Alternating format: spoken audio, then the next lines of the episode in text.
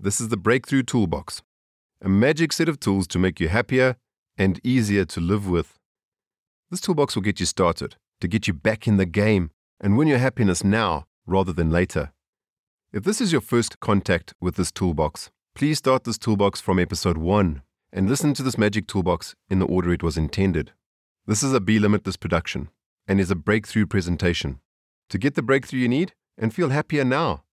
To get you the mental health you want and live a great life. Please check the show notes for the additional information you're looking for.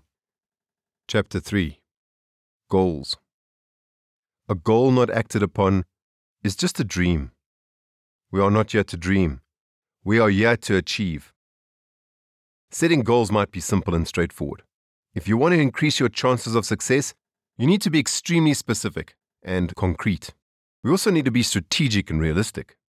We need a target to shoot towards.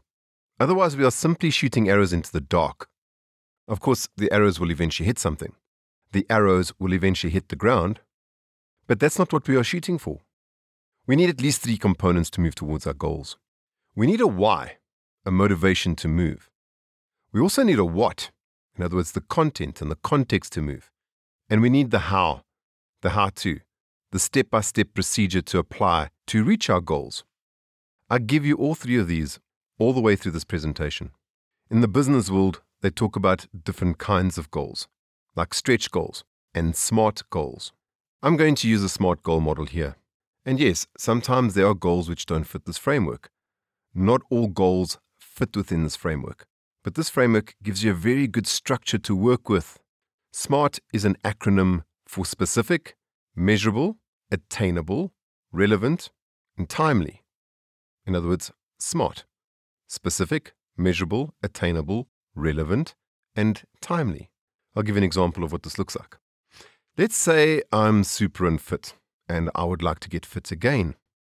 My SMART goal would look something like this I'd like to run 10 kilometers in less than an hour and a half, 90 minutes, within the next 90 days. Now, this is already a lofty goal, and it contains all the elements. It's specific, it's 10 kilometers. It's measurable in many ways. First off, it's 10 kilometers within 90 minutes and within 90 days. The question is is this attainable or realistic? Well, it's a bit of a stretch, but it is realistic and attainable. In the running world, beginners complete this distance in about two hours. So, with a moderate to a higher fitness level, 90 minutes is well within reach. The next piece is it relevant? I would say so. I'd say that this is a relevant goal. To complete a 10K run in 90 minutes would imply that I have a reasonable fitness level. So, yes, this is relevant to fitness. This is relevant to the fitness goal.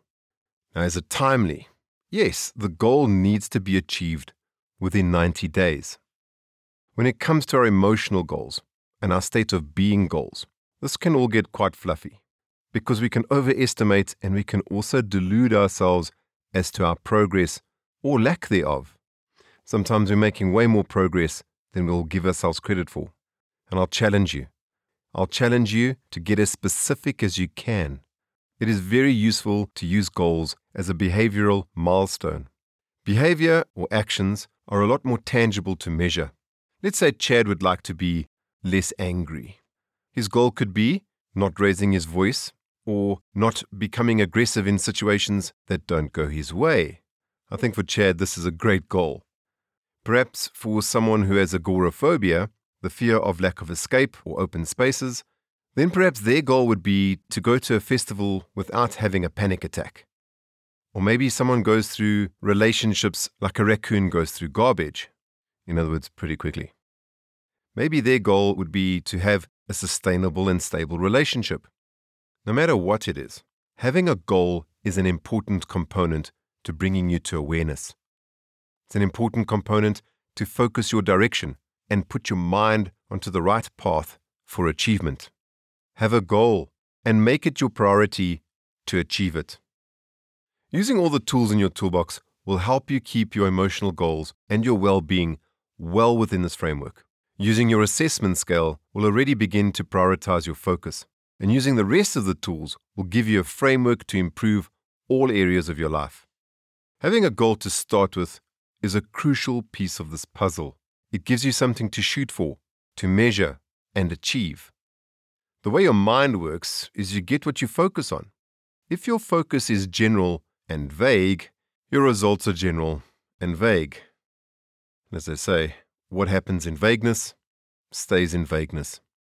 Over time, as you achieve each milestone and you heal and resolve your past issues and improve your emotional fitness, this will become easy. Also, as you tick each obstacle off the list, this will give you a boost and a massive sense of achievement. Your brain loves ticking these things off.